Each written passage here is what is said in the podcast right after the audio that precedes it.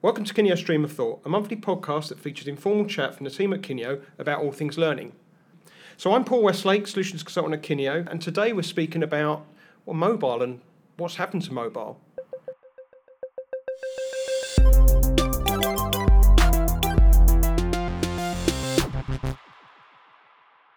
Really pleased to welcome our panel this month.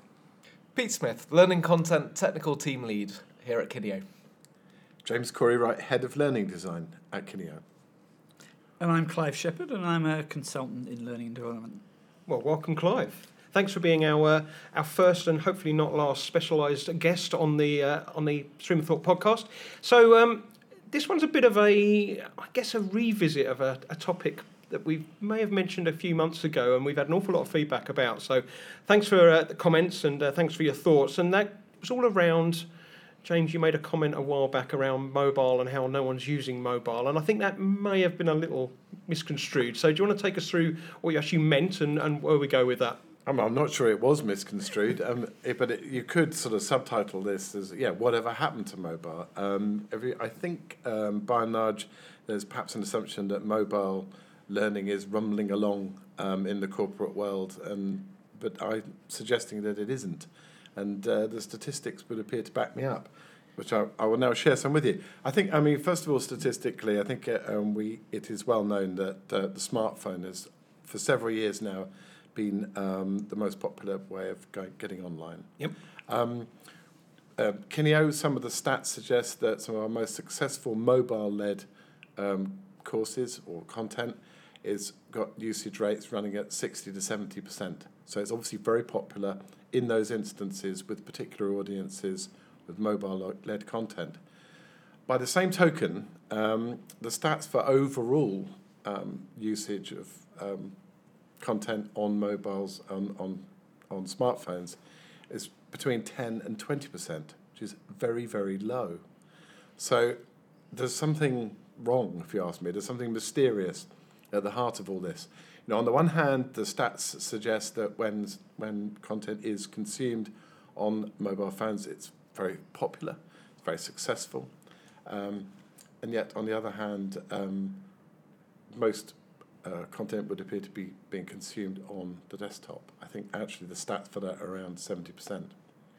And when you say sorry, just just to clarify, I know I've confused you, myself actually. No, no, no, no, no, absolutely. so, so just just to, to confirm, so so you said a couple of times you were sort of interchanging that mobile and smartphones and tablets and everything else. So when we say mobile, do we mean phones, or are we talking about? And I know we're blurring the edges there, depending on it could be a small tablet and a, a large phone. So what does that actually Well, mean? the statistics that I was referring to were specifically smartphone, um, um, because the figures for uh, tablet was actually even I bet it's even low. lower. Yeah. And so suggesting that the tablet is not really um, very popular.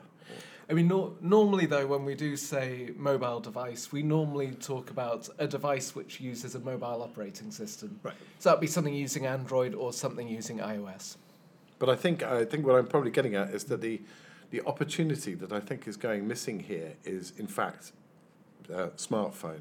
What I'm suggesting is that what a shame it is that more content isn't being uh, consumed by people in the workplace on their smartphones. What's the blocker for that?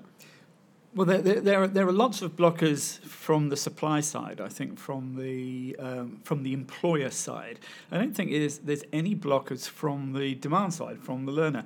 We are, we are, you know, we've been using the term learning to say, you know, there's not as much evidence as we would expect to see of people learning on mobile devices. I think what we should more rightfully say there's not much evidence of training being delivered, if, if we could still use that term, um, being delivered through through mobile devices. There's, I I think, there's ample evidence in practically everybody's life, at almost all age groups, of people learning from mobile devices.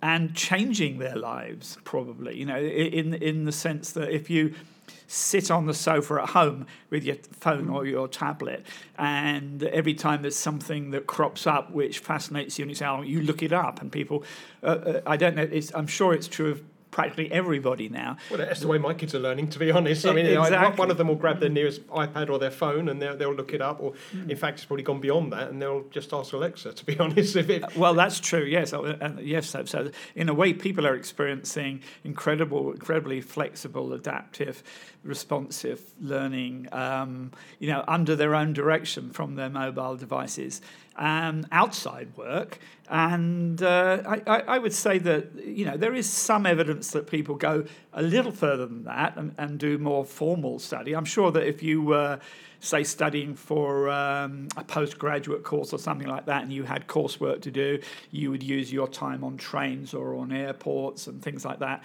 um, to uh, you know to to study formally. You may not have material from your employer which falls in that category yeah, some more research type background reading, that, that sort of stuff. and and it, there's quite a resurgence in the use of podcasts because, which is obviously what we're doing here today. Um, so quite a lot of people will listen to a podcast while they're at the gym or, or they're in the car, or something like that. And so something like this, you know, 20 minutes, half an hour of material is this is this is a learning event. And we shouldn't forget that, uh, you know, that there's definitely um, an acceptance of these devices as um, having huge learning potential. So, so that, that sounds, what you're, what you're describing there to me sounds like that age old problem of asking your employees if they've had any training and they will say no. And what they mean is they haven't sat in a classroom for a week. Whereas, you know, we had a meeting yesterday and I taught you this or I coached you on something or you've read something. So that I, I think potentially that's that's the sort of thing you're getting out there, isn't it? That go on, James. But picking up on what Clive said, there's this huge sort of, um, and it's what people do all the time, it's what people are used to, there's an enormous appetite for it, people are totally familiar, and, and that's their expectation. Why isn't that reflected in the workplace, with workplace learning, workplace training? Well, what what is that blocker? Is it that you know, to, for me to if I had to go onto YouTube to find out how to, and I know I use this example pretty ev- mm. pretty much every time we do do a podcast, and that's this idea of I had to change the filters again in the Dyson, and you know I've no idea how to do that. I've never had to learn. I've never done any formal training on that, but I know where that video is, and mm. I can watch that every six months, and I know how to do that. If I had to log in to be able to do that and then track it and then do a quiz at the end, I, I wouldn't bother. The fact that I can just go on and use one app on my phone that goes directly to that and I can watch that is, is the reason why I go to that. There's two quite important differences there. I think one you've described is that there, there's a often pla- a platform between you and the content, which may or may not be a fiddle to get into. I mean, if it was set up properly, there's no reason why it should be any harder to go into some learning platform than it would to go into YouTube. To be Yep. honest, no reason. But a lot of it's down to what we do. I think. Um, you know, we can leave aside the, the, the problems from the employer point of view, but as designers of content, I think we can learn a lot of lessons by what sort of content is it that people in you know find useful so you find the youtube video useful presumably if it's three or four minutes and no longer but you, Absolutely. you don't want the quiz and that which is fair enough because you're not actually trying to learn that thing you're just trying to find that information so that's and, slightly and of different course, the, the quiz is actually the moment when you start taking your Dyson to pieces and Yeah, start that's right. around with the bits. absolutely yeah And I have got someone who's measuring it in the background, trust me. I mean, if I don't get it right, I, I know quite quickly. there's a lot of difference in, in the way in, in from our point of view in how we design things because I think if you go back I mean, they, they always find it quite interesting. People thinking about say e- the e-learning as something relatively new. Of course, it's not remotely new, and, it, and uh, you know there are plenty of people listening to this for whom e-learning has been present before they were born. Uh, you know, it's not it's not it's it's, it's, it's not that um, that novel. Um, but it, it has a history, and it has a history of, of the days when uh, things were consumed on discs and in very large quantities, you know, and so people would be sit down for uh, you know for an hour or several hours in order to study in a very uh, very formal way, which of course is not how they're using their mobile devices.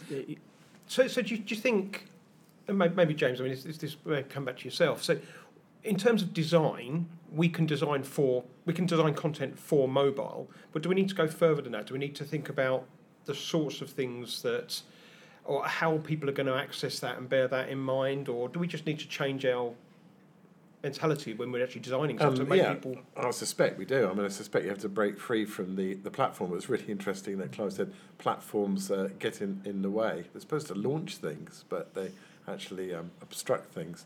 Um, yeah, no, I think, but it, Sorry, so to pick up on that, why, why is that? Is that because those platforms were put in place, uh, and it could be a legacy LMS, for example? It just takes time, doesn't it, to log on and all that kind of stuff. They become a barrier in that sense. Uh, Yeah. But there, but therein lies, you know, maybe that's one of the problems. There, they're also about control, and uh, you know, corporate control, and about sort of the idea that learning has to be controlled. It has to be served up, hence the LMS, and then monitored as to whether you've done it or not. And notions of completion and all this kind of stuff still pertain. I think that when it comes to um, compliance uh, training, I got to admit, I think it's quite still quite problematic to expect that to be done on smartphones, for example, because there are often issues, technical issues around that. But when it comes to all the rest of the stuff, um, there's no need to really sort of uh, track it, as far as I can see. So if you let go first of all and just accept that, perhaps if the sort of whole mentality changes from being um, provider to it being an enabler, um, I'm talking about L and D people uh, essentially, then uh, and they let go, and then that can free up the design, if you like, of how that of the content because you can do anything. And, and, and even even if it does need to be tracked, maybe we should be looking at how we can. That, that, that's not something that the learner needs to get involved with. That's something that can happen in the background, and we can hide from those Yeah. people. people. Yeah. Exactly. I was going to challenge the notion that tracking gets in the way because every single time you look at something on YouTube, that's being tracked. Yeah. Um, it's not quite the same style of tracking that you have on the learning management system, but you know that Google is recording a whole lot of data about everything that you're doing on Sure. YouTube. yeah, it's worse. In some ways, yeah, you're being more tracked. No, but that's, I'm- that's a good point because then you can go in and look at those analytics if you wanted to, Mm. much in the same way as the you know the the I don't know, the, the HRD or whoever it may be can go in and, and look at those completion records or you know and, and see who's been doing what on the LMS. But the learner, well, my point is the learner doesn't have to see that. No. They, they Yeah. don't, and actually, I'm going to stick up for the learning management system companies. I, I very rarely do this, but um, Mm. they they are addressing this because it is a challenge. It can be a barrier getting onto an old system on a mobile device, and so a lot of them are actually producing apps which allow you to download your content for offline use, and those actually use traditional learning technologies. They use SCORM in the background to actually track. Um, and that should still be quite a seamless experience for the user. And even someone who's got a legacy LMS system, though, from what my clients are asking for now is we've got this system, we don't want to throw it all away, we spent an awful lot of money on it. So we look at, okay, well, let's build a front end portal and let's use a, a learning record store and maybe, you know, t- again, take away that, that, Mm. that sort of pain, if you like. There's still that element of formality about it, though, isn't there? And Hmm. uh, I think that you talked about you, you, you asked me about design and that sort of thing, and changing the way we design content.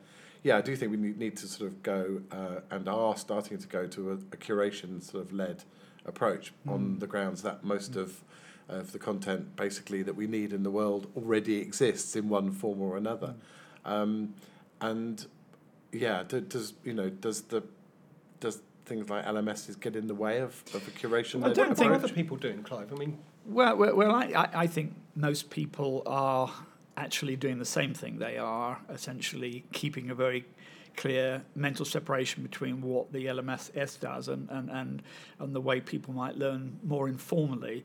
And they know that they want to be doing more informal learning. They know they want to be learning from the way people are learning outside work, but they find it quite hard to conceive it. And I think obviously it's up to us to help them to do that. It is quite a, it, is quite a, quite a tricky change. Um, as James says, there are concepts which people are buying into, like curation, which is a very valuable concept, particularly you know if you're a novice and you don't want to just throw yourself at the mercy of a search engine. Um, then uh, there's no reason why curation shouldn't actually be uh, quite a help here, because in other words, somebody says. You know, if you're new in this job, um, maybe you're an electrician who's now got to install charging points for, for, for cars or whatever. If you you know if you're new to this, these are the three videos I would watch. These are the three Yes. websites I would go to, uh, and it can take you to a learning management system. Um, if, uh, and hopefully there's no login issues. Um, but you know th- th- that is one way of breaking the uh, cro- crossing the boundary. The th- one thing that does worry me about platforms of, of any sort, or even apps, is that people who are not who haven't got access to some sort of curated ser- service which meets their needs nearly always start with a search Yep. In a, in you know Google or Bing or something, and typically you can't search within your learning management uh, system. If you could, uh, or even if even if we were inside the firewall and we were looking at an intranet search engine, this in, can the intranet search in, engine look inside the LMS? I think that's a big gap because I think that's really how most people find content. I, I, um, they're much more likely to go to Google and find there's a video than they are to go directly to a, uh, a video platform. Yeah. They do do both, obviously. Yeah. I mean, but, but the guys are um, filtered with their Magpie are trying to do that sort of thing, aren't they? So where they're trying to, you know, let people almost search across a range of different um, sort of. I guess a, a range of different content in different places. Is that pretty much what that what, what those guys are doing? Exactly. There, there's a whole next generation of platforms which are, are coming in, which are very much like the uh, the Magpie system, where they're using either very very good um, search engine algorithms to actually get you to the content, or you have the ones um, which are using AI, so which hook into something like IBM Watson at the back end, and they're really focused on giving you um, focused nuggets of learning rather than the more traditional one hour long digital learning asset, which we, we know and love. And is that the sort of thing? When I said earlier about is a specific content that is more suited to mobile? Um, and I, I used this example earlier when you know I, I- when I'm travelling down on the train, you've got someone with a Kindle and you think okay they're reading a book and they'll be on that book for two or two hours or whatever. But someone on their phone, you can see them just skimming through think- things, I think quick there is. nuggets, watching a Yeah, two sorry. second video, reading a two second article, liking 15 things on Instagram to keep their their, their uh, what's it called to, to keep checking in every day, don't they, and keep the stream going. I don't think things have to be incredibly short. They have to be, um, you, you know, clearly they have to bear in mind the context in which they're going to be used, which is that somebody's maybe got a 15 minute journey or a half hour journey or Yeah. something like that. So something that lasts an hour and is not modular within within that hour is going to uh, not probably be something you pick up. But we we also have to think about the not just time but the screen size and what's comfortable for people.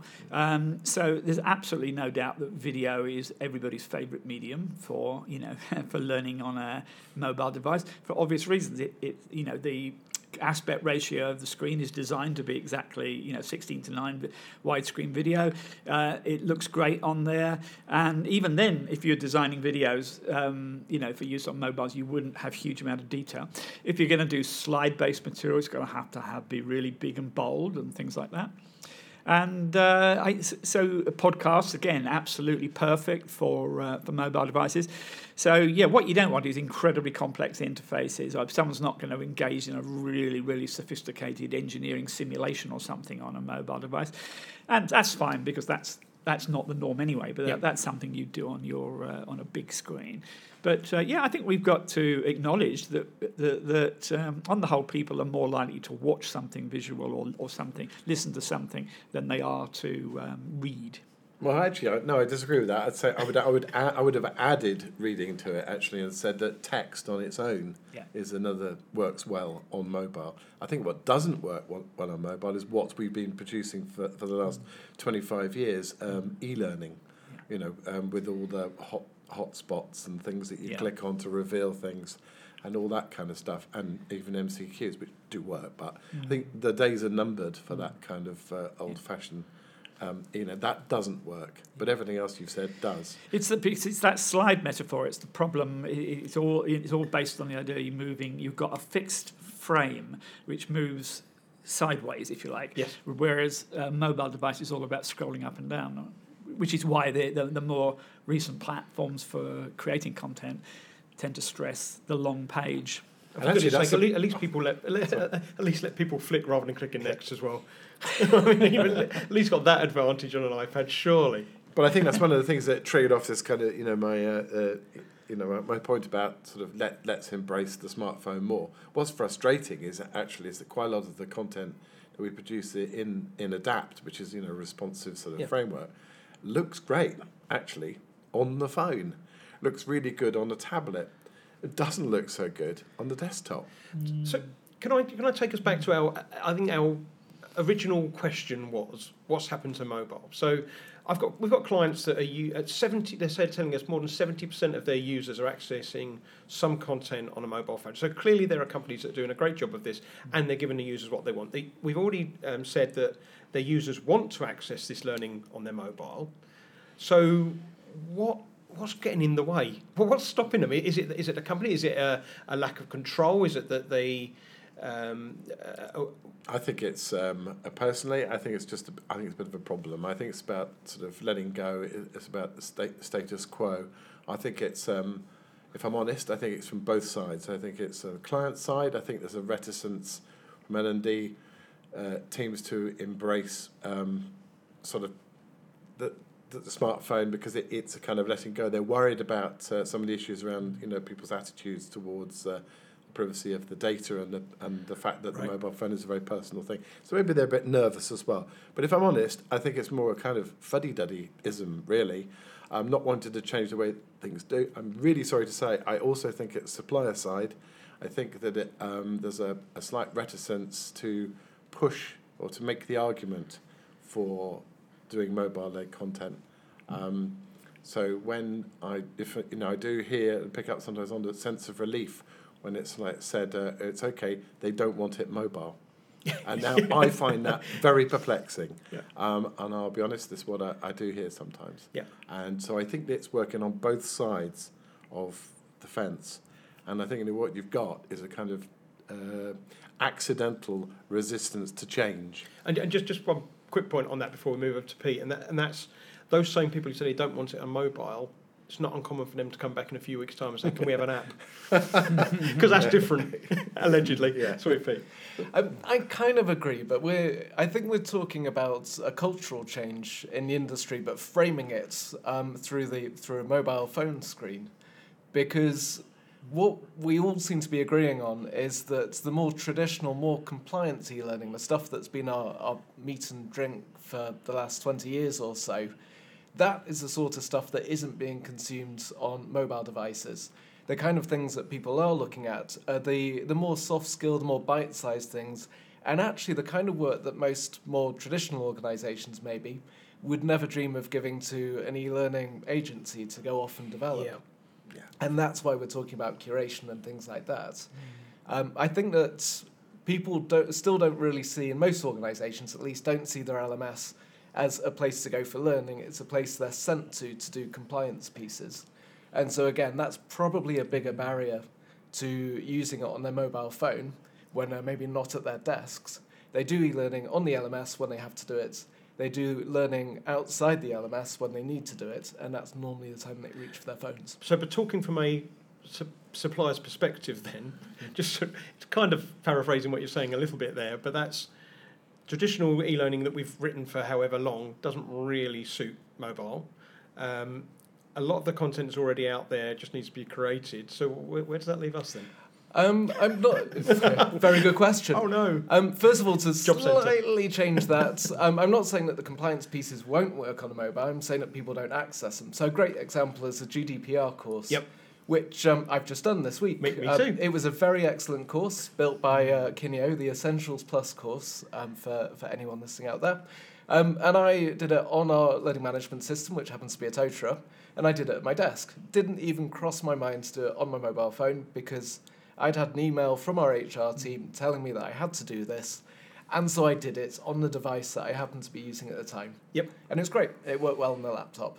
But it's not the sort of learning that I'm likely to do, um, say, at home when I've got a spare hour and I want to learn a bit more about a subject which is close to my heart, like, say, agile development. You just don't want to admit it, Pete. Okay, it's true. I, I, I can definitely understand the, uh, and luckily from the outside, it, it, it doesn't seem so threatening. But I can understand the the problem looking at it from the point of view of of, a, trad- uh, of an e-learning developer. I Mm-hmm. saw- almost said traditional, but I mean you can really say that, can't you? Traditional, because um, what really is probably required in the in the in the new world, and I would say even for compliance, I don't actually see why it should be any different. Is that um, what people want is the content disaggregated from this everything everything uh, lumped together in a sort of fully integrated piece which you navigate they'd rather have a, uh, break that apart and say, I'd lo- I love that exercise, I love that you know quiz or whatever or, or scenario. I, I like love that video. I like you know they want it in pieces and then you know it might well be that it's that uh, either people just make are adaptive for themselves. They personalize their own learning by choosing what they want or use some intelligent system to help you do it for you. But actually, you're more likely to be making 20 small pieces mm. than one, uh, you know, one, one, integrated piece. And even the compliance course, the actual quiz can still be on, a, can still be tracked if that's if, if it has a quiz, if that's the bit you need to prove that someone's done it. And, and uh, so, so it is slightly threatening because it's a very different way of organising yourself. And it's harder, I think, from um, Kineo and other um, e learning developers' point of view, to say why you should be making the videos as well as uh, creating the PDF sure. or yeah or I mean everyone will understand why you would do the uh, scenarios mm-hmm. and things like that. So I think that the, in a way what you're um, uh, it, when you at the front end of going in and meeting your clients, what you're really doing is designing solutions and experiences which happen to be largely probably largely online. They might be blended in other ways but let's you know let's imagine they're largely online. But actually um, could be quite a lot of different tools and uh, techniques used to uh, to put it all together. So what you're what, what you are is, is the one-stop shop for preparing that solution. Yeah um, but actually, it might be that you're preparing a bundle of videos, a bundle of um, scenarios. Which, to be fair, we've been. You're absolutely right. Whether it be an animation, whether it be a video, whether yeah. it be a, you know a, a scenario we've written, mm. we've done that. But traditionally, we've built that together into one piece. Mm. What we're doing now is breaking it up. And I, and I would go. I would argue that, uh, also back you up and say. Mm. I think people are used to working that way now as well. So, for example, back in the day, you know, as an analogy, I'd have Outlook on my, my desktop, and Outlook was a calendar, and it was my contacts, and it was my email, and, and uh, who knows whatever else it did. And I used to book Skype meetings through it. Now on my phone, I have a contacts app, I have a calendar app, I have an email app, and you know what? They're all very good, but they're very good at doing one thing and doing it well. And I, and I think people are used to that mm. idea of, no, I can do that bit, and now I'll go and do that bit. And now it doesn't have to be all nicely packaged for them um, yeah, created together for them, but they can kind of dip around. I think yeah. users are used to doing that. Yeah, I think um, um, in order, weirdly, in, in order to help people to learn, we have to actually stop obsessing with um, with creating learning. Yeah. Uh, weirdly, and that will actually sort of uh, uh, get us uh, to the new new place we need to be, um, because as soon as we start thinking we are a le- we are a supplier of learning content, we become bogged down in um, in, in how, how long that should be, the duration of things, the formality of things, the, the whole methodology, and, and everything. And indeed, even on a bigger scale, our entire production process is actually sort of uh, dictated to a certain extent by this obsession with delivering learning content. So we have to change, and we well we kind of are, but it's not happening fast enough for my liking, uh, to the point where we become basically sort of agnostic, and we, we are dig- producers of digital content. Yes, it would come. It would happen faster if your clients were demanding it, but I think we have to acknowledge that it's a fairly conservative supply chain, if you like, for right from the customer right down through. The, the, only people who probably would be expecting something slightly different are the learners, but they're still sort Who? of, but they're not in a very powerful position to argue. No. Um, but actually, uh, it's quite possible that many of your corporate clients are reasonably comfortable with having you know having got everything going a nice process a nice way of doing things and a, a platform to support it and everything else and it's actually quite uh, it's very very disruptive for them yes. to make this change even more than it is for you